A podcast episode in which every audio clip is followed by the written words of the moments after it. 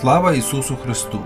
Шановні слухачі, Радіо Благовістя, Голос Євангелії щиро вітаю вас і запрошую вислухати цю програму, яка допоможе вам пізнати Господа.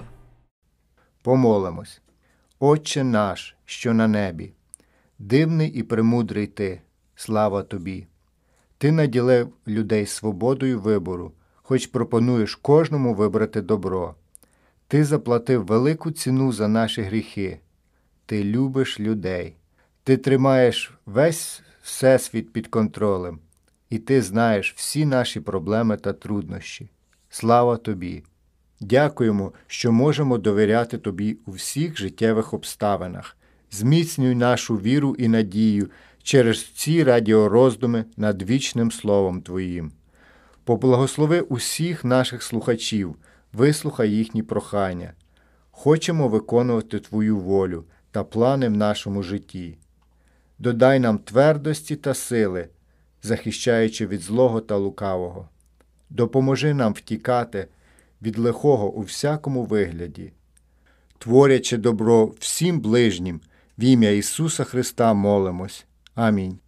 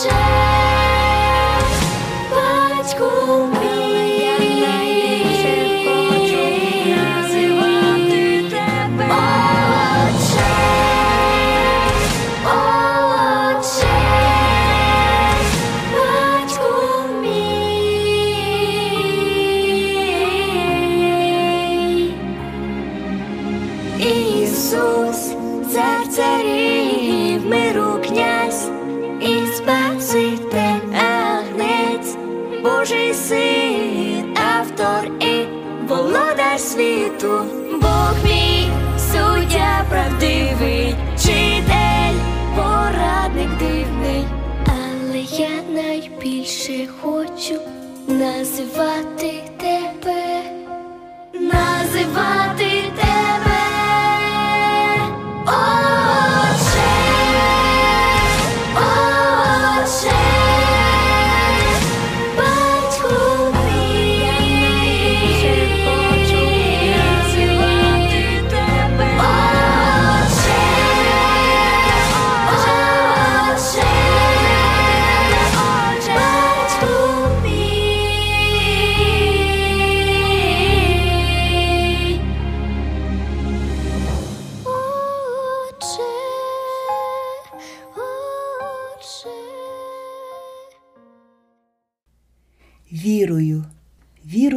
Господи, в Слово одвічне Твоє, душу окрилює проповідь і дивне блаженство святе. Вірю, надіюся, дякую, мир у душі поселивсь, бо віковічною ласкою небо мені ти купив. Вірю, чекаю, хоч іноді сили ослабнуть мої, йду за тобою навіддалі. Страшно буває тоді. Вірую, Господи, вірую, добре з тобою іти. Духа Святого не мірою, всім, хто шукає, дав ти. Вірі хожу обітницями, власник у спадку небес. Церкви очікую вінчання з тим, хто помер і воскрес. Вірі живу і тим тішуся, ти, мій Господь, я твій син. В серці живеш не на відстані. Боже, прослався. Амінь.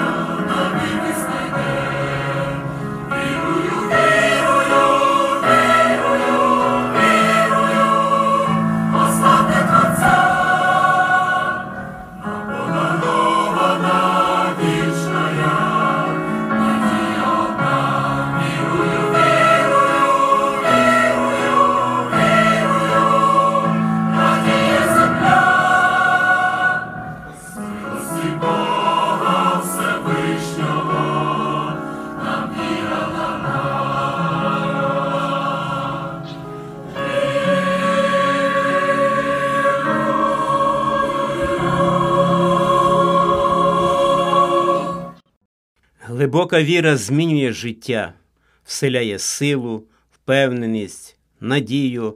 Вона вода цілюща для пиття з джерел, які ніколи не міліють.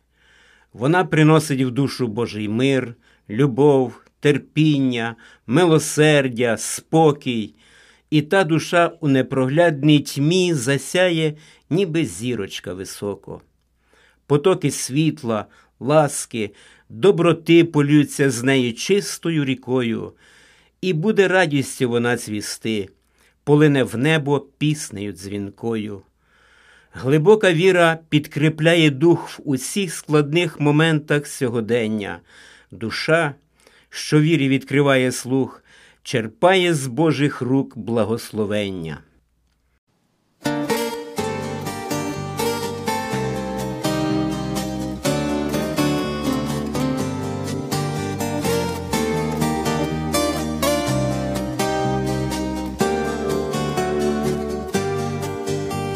Цінуй випробування, що послав тобі Господь, і через ці страждання сам сміливо ти проходь, тебе він проведе і сили дасть перенести. Все, що трапиться в житті, якщо у серці віра не страшні печалі, і самотнє серце не болить ночами, і щоб в життєві морі ви не зустрічали, головне, що є любов. Якщо у серці віра не страшні печалі, і самотнє серце не болить ночами, і що в життєві морі ми не зустрічали, головне, що є любов. Будь з Богом світі цьому це найкраще для людей, бо скривдити нікому він не дасть своїх дітей. Життя твоє, як промінь, хай не згасне у пітьмі, так як сам Господь хотів, якщо у серці віра не страшні печалі, і самотнє серце не болить ночами, і щоб в життєві морі ми не зустрічали, головне, що є любов, якщо у серці віра не страшні печалі, і самотнє серце не болить ночами, і що в життєві морі ми не зустрічали, головне, що є любов. Пильнуй завіт його і з цього шляху не звертай, цю істину велику зрозумій, запам'ятай, бо всі твої надії на майбутнє у житті, здійсніть він певен ти, якщо у серці віра не страшні печалі, і самотнє серце не болить ночами, і щоб в життєві морі ми не зустрічали, головне, що є любов, якщо у серці віра не страшні печалі, і самотнє серце не болить ночами, і щоб в життєві морі ми не зустрічали, головне, що є любов.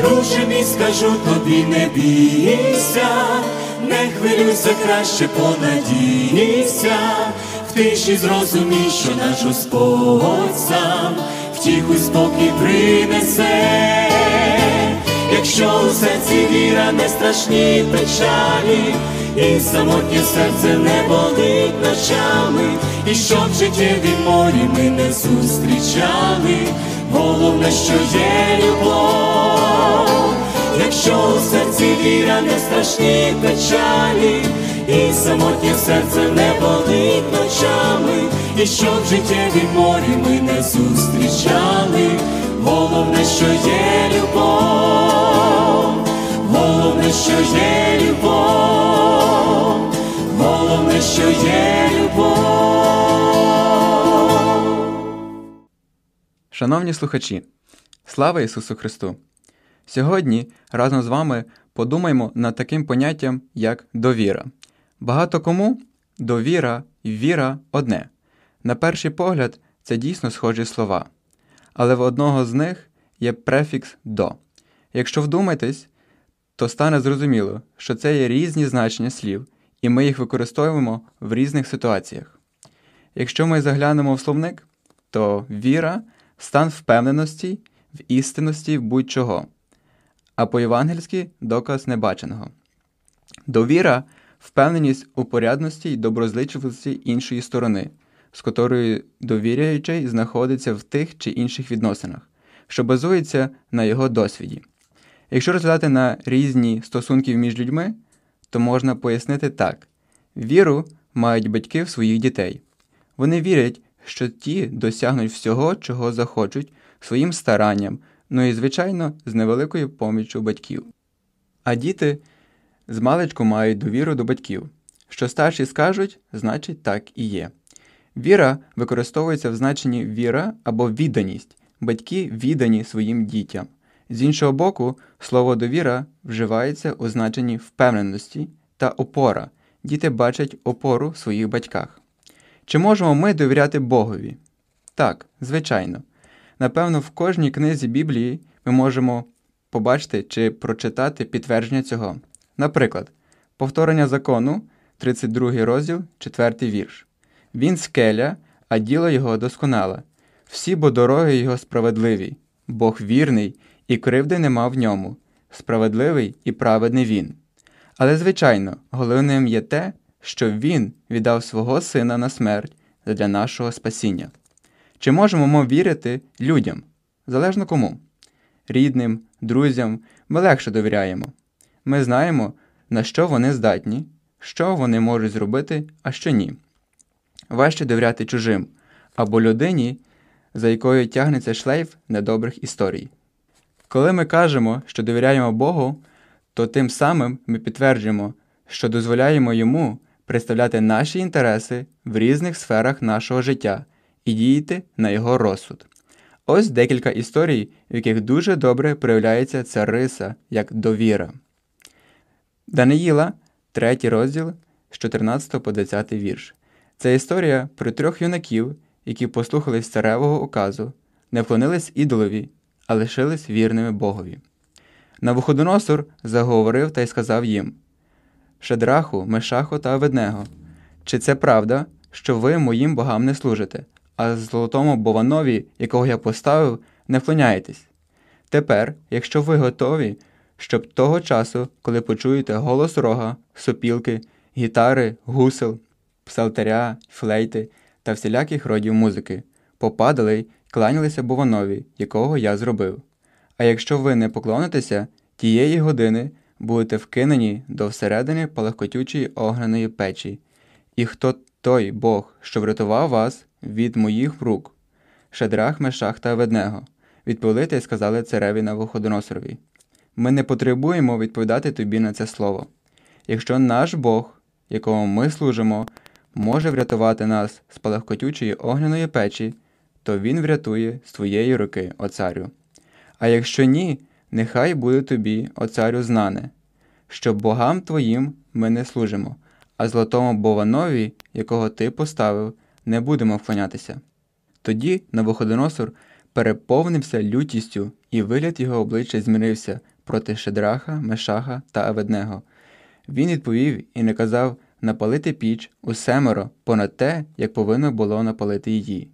І він наказав хоробрим військовим мужам, що були в його війську, зв'язати Шедрага, Мешаха та Аведнего, щоб укинути до палахкотючої огняної печі. Перша книга Самуїла 17.37 Це історія про Давида і Голіята.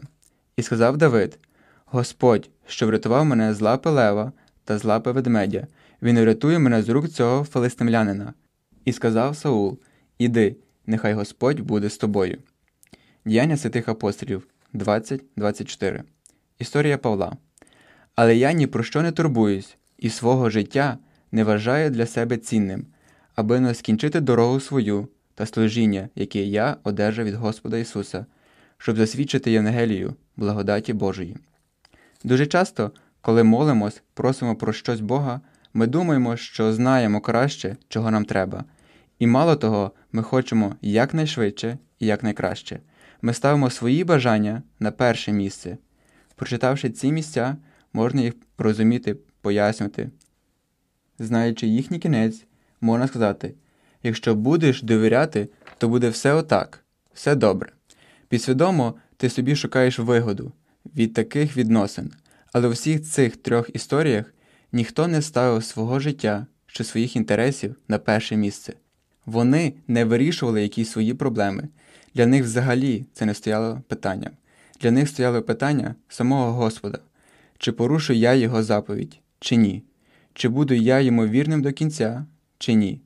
Виходить, щоб довіряти Богу так, як вони, потрібно просто вірити, довіряти, а це потребує якоїсь дії.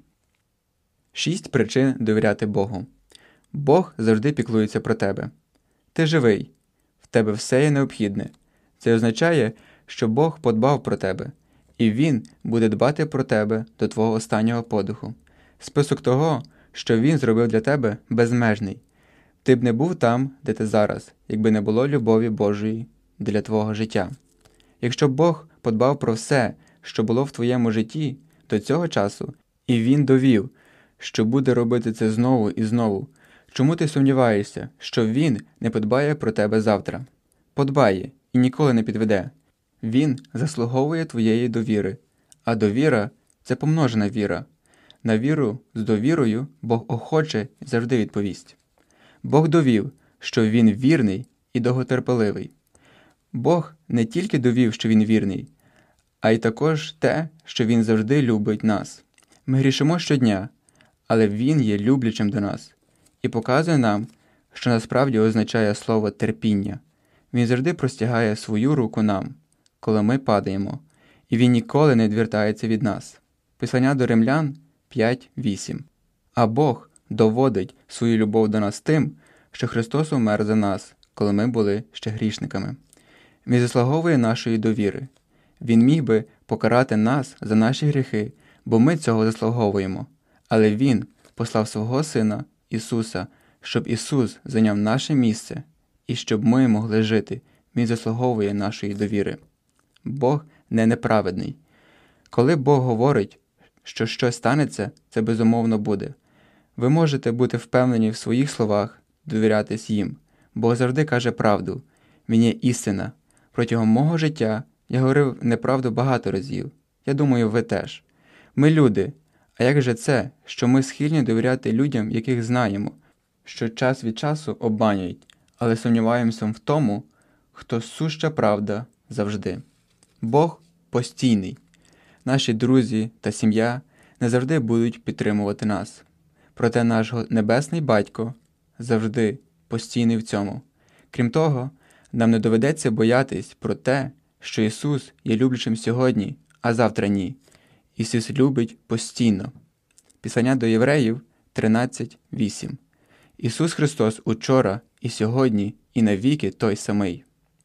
Бог знає тебе краще, ніж ти сам, тому що Він Бог, Він знає все, Він знає твоє серце, ніщо не вислизає від Його знання, Він знає все, що потрібно знати про тебе.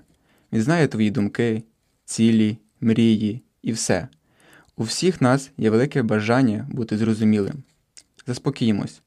Євангелія Луки 12.7. Але навіть волосся нам на голові пораховане, все, не бійтесь, верніші ви за багатьох горобців. Бог не здивований твоєю ситуацією. Бог допомагає людям, починаючи ще із самого творіння. Як люди, ми всі однакові. Ми унікальні в наших відносинах, однак велика частина нашого життя точно така ж, як і всіх інших людей. Ми їмо, ми повинні спати, ми дихаємо. Ми всі хочемо одного любові, поваги, безпечного майбутнього. Книга Еклезіаста 1.9. Що було, воно й буде, і що робилося, те буде робитись воно, і немає нічого нового під сонцем. Бог на нашій стороні, і Він гідний нашої довіри. Він довів це, і Він хоче допомагати тобі.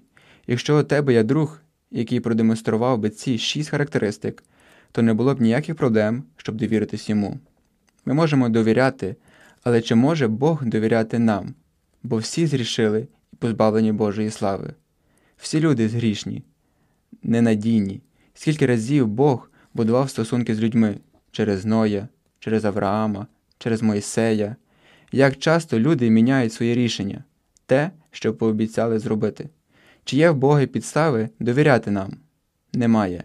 Але все ж Господь будує ці стосунки. Перше післання Петра 1, 18-19. І знайте, що не тлінне сріблом або золотом відкуплені ви були від марного вашого життя, це передане вам від батьків, але дорогоцінною кров'ю Христа, непорочного й чистого ягняти. Батьки нам не передали тої святості, чистоти, нам передане марне життя. Що зробив Христос? Він нас викупив. Ми були винні перед Господом, і ми не могли за це розрахуватись. Христос за це заплатив. Бажає Бог бачити нас святими. Він довіряє нам. Господь бачить в кожному з нас цю здатність бути тим, кому можна довірити. Ми довіряємо Господу, і так само Господь довіряє нам на основі того, що зробив Христос на Христі. Як нам змінитись і навчитись вірити і довіряти наше життя Господу? Оскільки 11 розділ послання до євреїв відомий як галерея слави героїв віри, я звернувся до нього. Після багаторазового перечитування розділу і численних повторень слова вірою, я зрозумів, що всіх згаданих у цьому уривку героїв об'єднує одне. Про кого не заводив мову автор послання, кожен біблійний персонаж просто вирішив повірити Богові на слово і послухатися його вказівки. І кожен з них увійшов до історії завдяки такій вірі. Наприклад, Бог повелів Ною побудувати ковчег, хоча на землі жодного разу до цього не було дощу. Ной повірив Богові на слово і виконав його вказівку. Бог сказав Аврааму переселитися в далеку країну, яку мав колись отримати спадок. Авраам повірив Богові на слово, покинув звичне життя і відправився в дорогу. Бог відкрив Сарі, яка давно вже була занадто стара для дітородження, що вона зачне сина. Писання говорить, що вона знала, що вірний той, хто обіцяє. Вона теж повірила Богові на слово. Якими б не були обставини, незважаючи на всі аргументи, логіки і здорового глузду, незалежно від переживаних почуттів, кожен герой віри в 11 розділі послання до євреїв повірив Богу на слово і вибрав послух йому. Кожен повинен дати собі запитання, скільки людей сьогодні довіряє мені? Чи можна мені сьогодні довіряти? А хто довіряє мені сьогодні? Наскільки я є сьогодні надійним, наскільки в мені відображається Божий характер, Його святість? Бажаю, Господи, бажаємо, Господи, а Ти допоможи мені, допоможи нам на славу Тобі. Амінь. Серце спокій святий,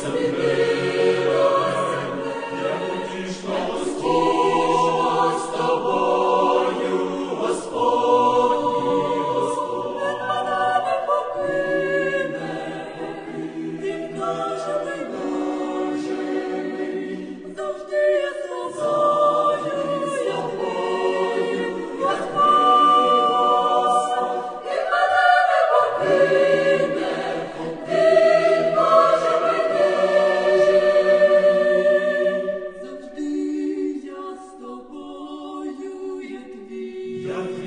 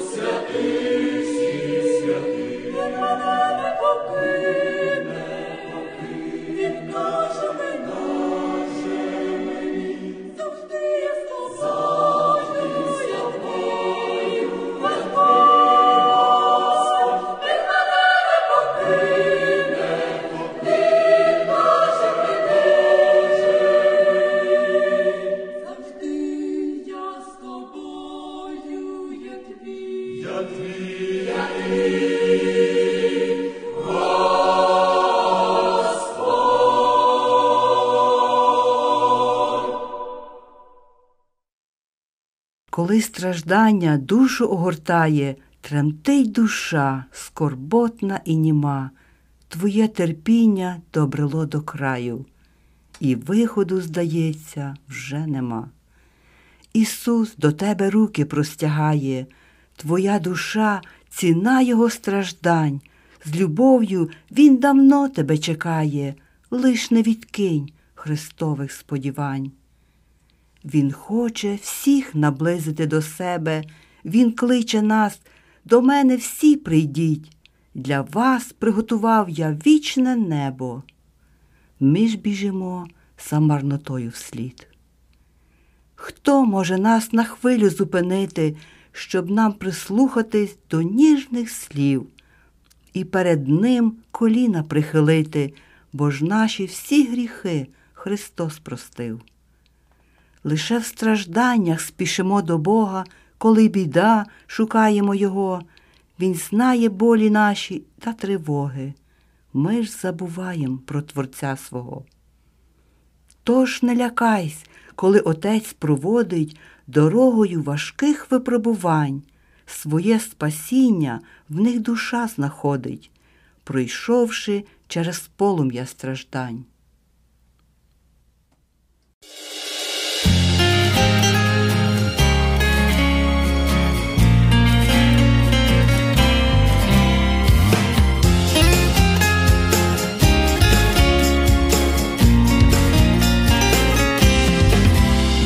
Довірся Богу, він тривка основа, він проведе тебе крізь море й буревій. І якщо замість сил є тільки лиш утома, Господь готовий поміж дать тобі. Господь є скеля і міцна фортеця, весь плин життя є лиш його руці, тому ти слав його, бо прийде та хвилина, Христа побачиш в славі та красі, Господь є скеля і міцна фортеця, весь плин життя є лиш його руці, тому ти слав його, бо прийде та хвилина. Христа побачиш в славі та красі. Він пам'ятає всі твої дороги, часи печальні, сумно, як тобі, всі перешкоди, що лежать доволі, Господь твій бачить, ти в його руці. Господь є скеля і міцна фортеця, весь плин життя є лиш його руці, тому ти слав його, бо прийде та хвилина, Христа побачиш в славі та красі, Господь є скеля і міцна фортеця, весь плин життя є лиш його руці, тому ти слав його, бо прийде та хвилина, Христа побачиш в славі та красі.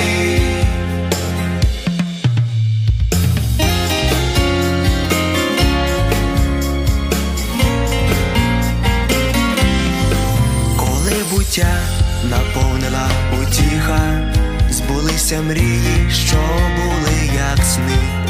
Тоді прослав Христа, бо Він твоя твердиня, й продовжуй путь, ти далі до мети. Господь є скеля і міцна фортеця, весь плин життя є лиш його руці.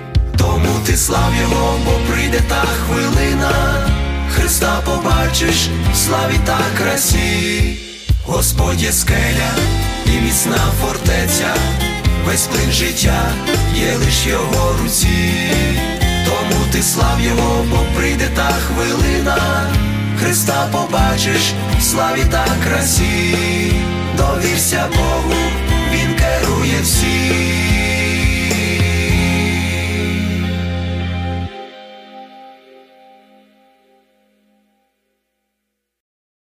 Продовжуємо роздуми над Євангелією від Івана, 13 розділ з 6 по 15 вірші.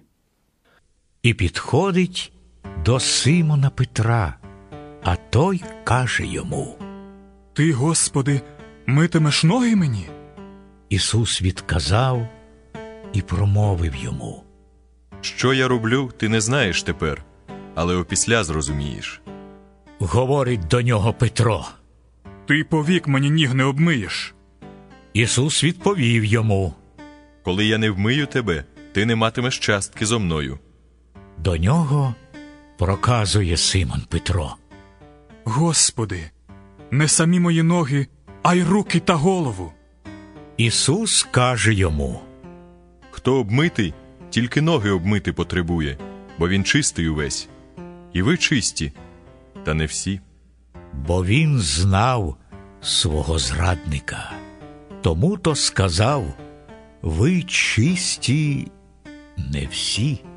Коли ж пообмивав їхні ноги, і одежу свою він одягнув, засів знову за стіл і промовив до них. Чи знаєте ви, що я зробив вам? Ви мене називаєте учитель і Господь. І добре ви кажете, бо я є. А коли обмив ноги вам я, Господь і вчитель, то повинні й ви один одному ноги вмивати. Бо то я вам приклада дав, щоб і ви те чинили, як я вам учинив. Вірші, які ми прочитали, завершують розповідь про те, як наш Господь у вечері напередодні розп'яття обмив ноги своїм учням. Цю цікаву і зворушливу історію з якоїсь мудрої причини наводить лише євангелист Іван, вражаюча милостивість та самоприниження, що проявилися в діях Христа, навряд чи залишать байдужим когось із читачів. Сам факт, що учитель обмив ноги слугам, викликає велике здивування, але обставини і слова, які супроводжували його дії, викликають не менший інтерес, ніж самі дії. Тож розглянемо їх детальніше. По-перше, звернімо увагу на нестриманість та невігластво апостола Петра. Спочатку він не дозволяє своєму вчителю виконати роботу слуги, за яку той має намір взятися. Господи, чи ж тобі мити мої ноги? Ти не помиєш моїх ніг повіки. Але в наступну мить він з притаманною йому імпульсивністю впадає в іншу крайність. Господи, не тільки мої ноги, але й руки та голову. Читаючи всю цю історію, ми бачимо, що Петро не здатний зрозуміти істинного значення того, що відбувається перед його очима. Він бачить, але не розуміє. Поведінка Петра свідчить про те, що людина, сповнена віри та любові, може, на жаль, не мати ясного розуміння. Ми не повинні вважати людей нечестивими і безбожними, якщо вони нерозсудливі і допускають серйозні помилки у своєму сповіданні віри. Буває так, що розум людини помиляється, але її серце залишається правим перед Богом. Треба враховувати, що в людини зіпсовані і воля, і розум. Ми не повинні дивуватися, коли бачимо, що падіння Адама спричинило зіпсутність не тільки почуттів, але й розумових здібностей його дітей. Цей урок смирення і засвоюється він на протязі тривалого життєвого періоду. Чим довше ми живемо, тим більше переконуємось у тому, що віруючий, як і Петро, може багато в чому не розумітися і робити численні помилки. Та все ж, як і Петро, мати праве перед Богом серце і, врешті-решт, досягти небес. Навіть у часи духовного піднесення ми визнаємо, що нам важко зрозуміти багато з того, що робить у нашому житті Господь. Часто провидіння спантеличує і приголомшує нас, як приголомшило Петра миття ніг. Часто нам важко усвідомити, в чому полягає мудрість, доцільність і необхідність того, що з нами відбувається. Але в такі часи ми повинні пам'ятати слова нашого Господа і керуватися ними. Що я роблю, того ти нині не знаєш, але згодом зрозумієш. Через деякий час після того, як Христос залишив цей світ, Петро усвідомив значення подій, що відбувалися тієї незабутньої ночі перед розп'яттям. Прийде день, коли і нам відкриється значення кожної темної сторінки з історії нашого життя, і коли ми, перебуваючи у славі з Христом, будемо знати все. По-друге, звернімо увагу на очевидний практичний урок, що лежить на поверхні цього уривку. Його виклав наш Господь. Я дам вам приклад, щоб і ви робили так, як я зробив вам. Очевидно, що перша тема уроку це покора. Якщо єдинородний Божий син, цар царів, не вважав нижче своєї гідності виконати саму принизливу роботу слуги, то не існує такої справи, для виконання якої християни мали б відчувати себе занадто великими або занадто гарними. Гордість це найогидніший для Бога і найшкідливіший для душі гріх. Покора це чеснота, до якої найбільше закликає Писання, і через повчання, і через приклади усі виявляйте покору один до одного, пише Петро у своєму посланні. Хто себе понижує, піднесений буде, пише Лука у своїй Євангелії. Плекайте в собі ті самі думки, що в Христі Ісусі. Він, маючи Божу природу, не вважав посяганням бути рівним Богові, але понизив самого себе, прийнявши образ раба, постав у подобі людини і з вигляду був як людина. Він упокорив себе, пише апостол Павло до Филип'ян. Якби віруючі пам'ятали цю просту істину і частіше упокорювали себе, церква мала б від того велику користь. Можливо, в Божих очах немає нічого гіршого, ніж амбітний, зарозумілий, самолюбний і самовпевнений християнин. На жаль, це дуже поширене явище, та все ж ніхто ніколи не відміняв слів, записаних Іваном у цьому уривку. І останнього дня вони будуть свідчити проти багатьох людей, якщо ті не покаються. Друга тема великого практичного уроку це любов. Наш Господь хоче, щоб ми щиро любили людей і, використовуючи кожну можливість, охоче робили їм добро. Ми повинні з радістю надавати навіть найменшу допомогу, охоче полегшувати чиєсь горе та примножувати чиюсь радість, навіть якщо це потребує від нас певної жертви чи самозречення. Наша любов до кожного нащадка Адама повинна бути такою, щоб ми могли використовувати найменшу нагоду або полегшити йому життя і зробити його щасливішим. Саме так вважав наш учитель, саме такому принципу він слідував, коли жив на землі. На жаль, дуже мало тих, хто йде його слідами, але це є люди за серцем Божим. Цей урок може здатися дуже простим, але його значення складно переоцінити. Покора та любов це чесноти, зрозумілі навіть людям цього світу, не обізнаним з християнськими доктринами. У цих чеснотах немає нічого таємничого, вони доступні для всіх християн. Самий бідний і самий необізнаний християнин може щоденно знаходити можливість, щоб практикувати любов і покору. Отже, якщо ми хочемо нести в цей світ добро і намагаємось утвердити наше покликання та обрання, не будемо забувати про приклад нашого Господа з цього уривку. Намагаємося, як і він, упокорювати себе та любити всіх людей. Нарешті, звернімо увагу на глибокі духовні уроки, які містить цей уривок. Їх три, і саме на них базується наша віра. Але зараз ми лише коротко згадаємо про них. По-перше, ми дізнаємося, що всі люди потребують, щоб їх обмив Христос. Якщо не вмию тебе, не матимеш частки зі мною. Жодна людина не може бути спасенною, якщо її гріхи не обмито дорогоцінною кров'ю Христа. Ніщо інше не зробить нас чистими і любими Богу. Ми повинні обмитися, освятитися, виправдатися ім'ям Господа Ісуса Христа і Духом нашого Бога. Якщо ми хочемо сісти зі святими у славі, Христос повинен обмити нас. Звернімо увагу на те, що ми приходимо до Нього з вірою, обмиваємося і стаємо чистими. Христос обмиває тільки тих, хто вірує. По-друге, ми дізнаємося, що навіть ті, кого Христос очистив і простив, мають постійну потребу в Його крові для щоденного прощення. Ми не можемо простувати цим злим світом, не забруднюючись. У нашому житті не буває жодного дня, коли б ми не зазнали невдач, не робили помилок і не мали потреби в обновленні Божого милосердя. Навіть тому, хто вмитий, потрібно обмивати ноги, причому обмивати у тому ж джерелі, яке дало спокій його сумлінню спочатку, коли він повірив. Отже, будемо щоденно без страху користуватися цим джерелом.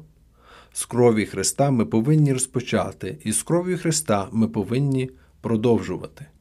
Нарешті, ми дізнаємося, що навіть серед тих людей, які спілкувалися з Христом і, хрестившись водою, стали його учнями, не всі були обмиті від свого гріха. Це дуже суворі слова. Ви чисті, але не всі. Тож будемо уважно стежити за собою і стерегтися фальшивого сповідання віри. Якщо навіть не всі учні Христа були очищені й виправдані, у нас є всі підстави стояти на варті свого серця. Водне хрещення та членство в церкві не є доказом того, що ми праві перед Богом. Амінь.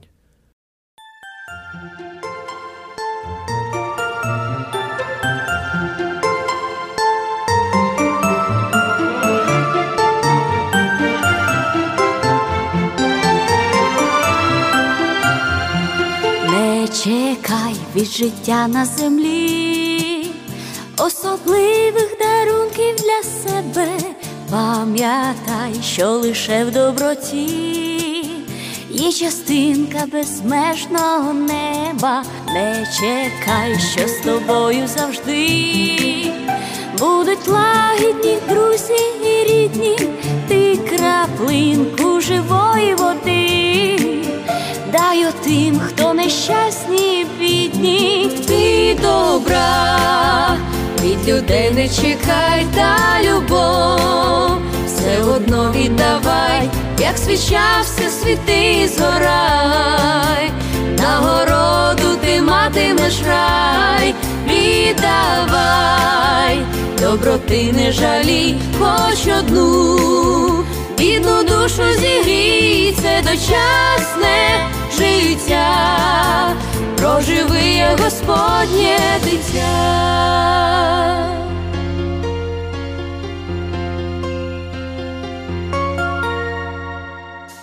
Збагати добротою життя, що присутні навколо збагнули, що ти справді Господнє дитя, та любов його дивну відчули, зрозумій цьому щастя твоє, цьому вічна душевна потреба та любов, що у серці живе.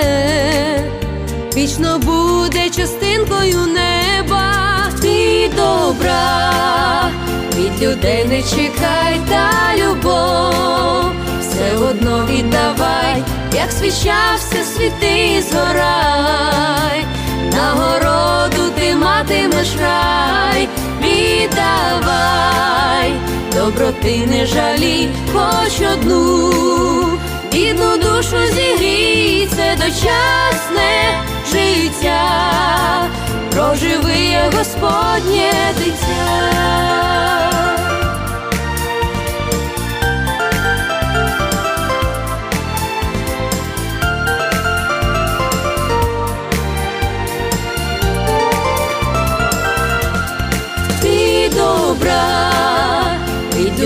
Чекай та любов, все одно віддавай, як свіча все світи згорай, нагороду ти матимеш рай, віддавай, доброти не жалій, хоч одну, бідну душу зігрій, це дочасне життя, проживи, я Господнє дитя.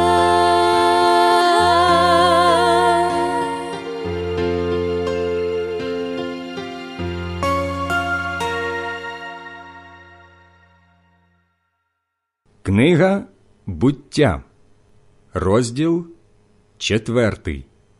Адам спізнав Єву, свою жінку. Вона завагітніла і породила Каїна, та й сказала: Я придбала людину з Господньої ласки. Потім вродила також брата його, Авеля.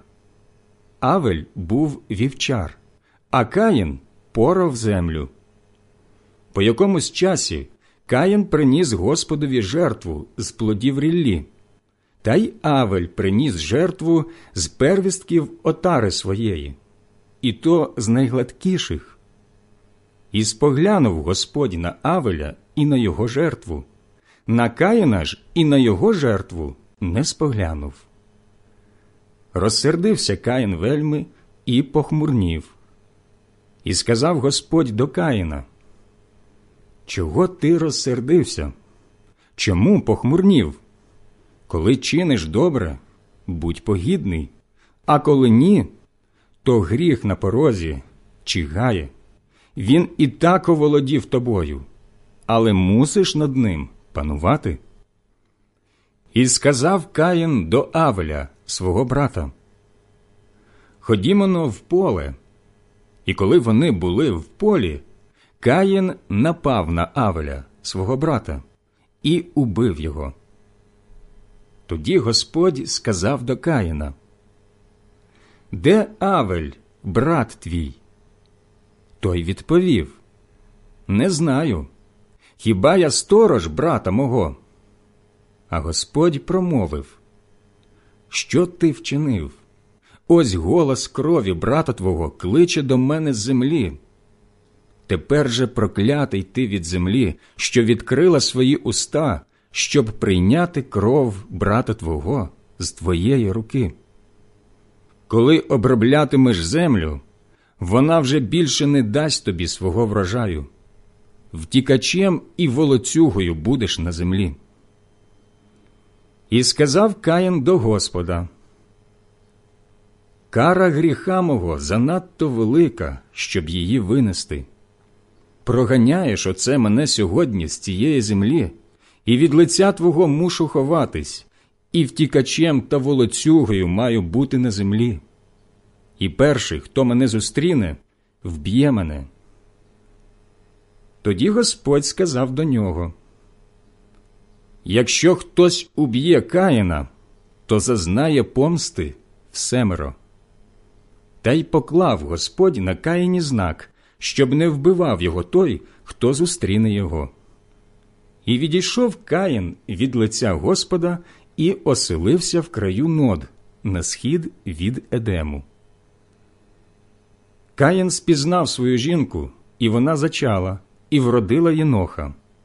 Він збудував також місто і назвав це місто іменем свого сина Енох. В Еноха ж народився Ірад. Ірад породив Мегуяела. Мегуяел породив Матусаїла. Матусаїл породив Ламеха. Ламех узяв собі дві жінки. Одній було ім'я Ада, а ім'я другій Цілла. Ада породила Явала. Він був батько тих, що живуть у шатрах і випасають худобу. Ім'я брата його Ювал. Цей був батьком усіх гуслярів та дударів. Ціла ж і собі породила тувал Каїна, що кував з міді і заліза всяке знаряддя. Сестра тувал Каїна була Наама. Ламех сказав своїм жінкам Адо і Цилло, слухайте мій голос. Жінки Ламехові, зважайте на моє слово, бо я забив чоловіка за мою рану, а дитя у відплату за синяк. Як за Каїна було в семеро помста, то за Ламеха в сімдесят сім разів. Тоді Адам знову спізнав свою жінку, і вона вродила сина і назвала його Сет. Бо, мовляв, Бог дав мені другого нащадка замість Авеля, що його вбив Каїн. У Сета теж народився син, і він дав йому ім'я Енос. І тоді почали закликати ім'я Господнє. Шановні слухачі, Радіо Благовістя Голос Євангелії яке діє від імені Першої Української Євангельсько-Баптистської церкви міста Філадельфії, запрошую вас слухати наші програми, які транслюються на хвилях 860 AM щосуботи у першій годині пополудні, а також через електронну форму Podcast на платформах Spotify та Apple Podcast. Ви можете їх знайти під назвою First Ukrainian Evangelical Baptist Church 1 ST UEBC. Запрошуємо вас на наші зібрання кожної неділі з 11 години ранку та 6 години вечора за адресою 9610 North East Avenue, Філадельфія, Пенсильванія, зип-код 19115. Також можете слідкувати за нами на сторінках Facebook та YouTube First Ukrainian Evangelical Baptist Church of Philadelphia First UEBC. Благодать Господа нашого Ісуса нехай буде з вами.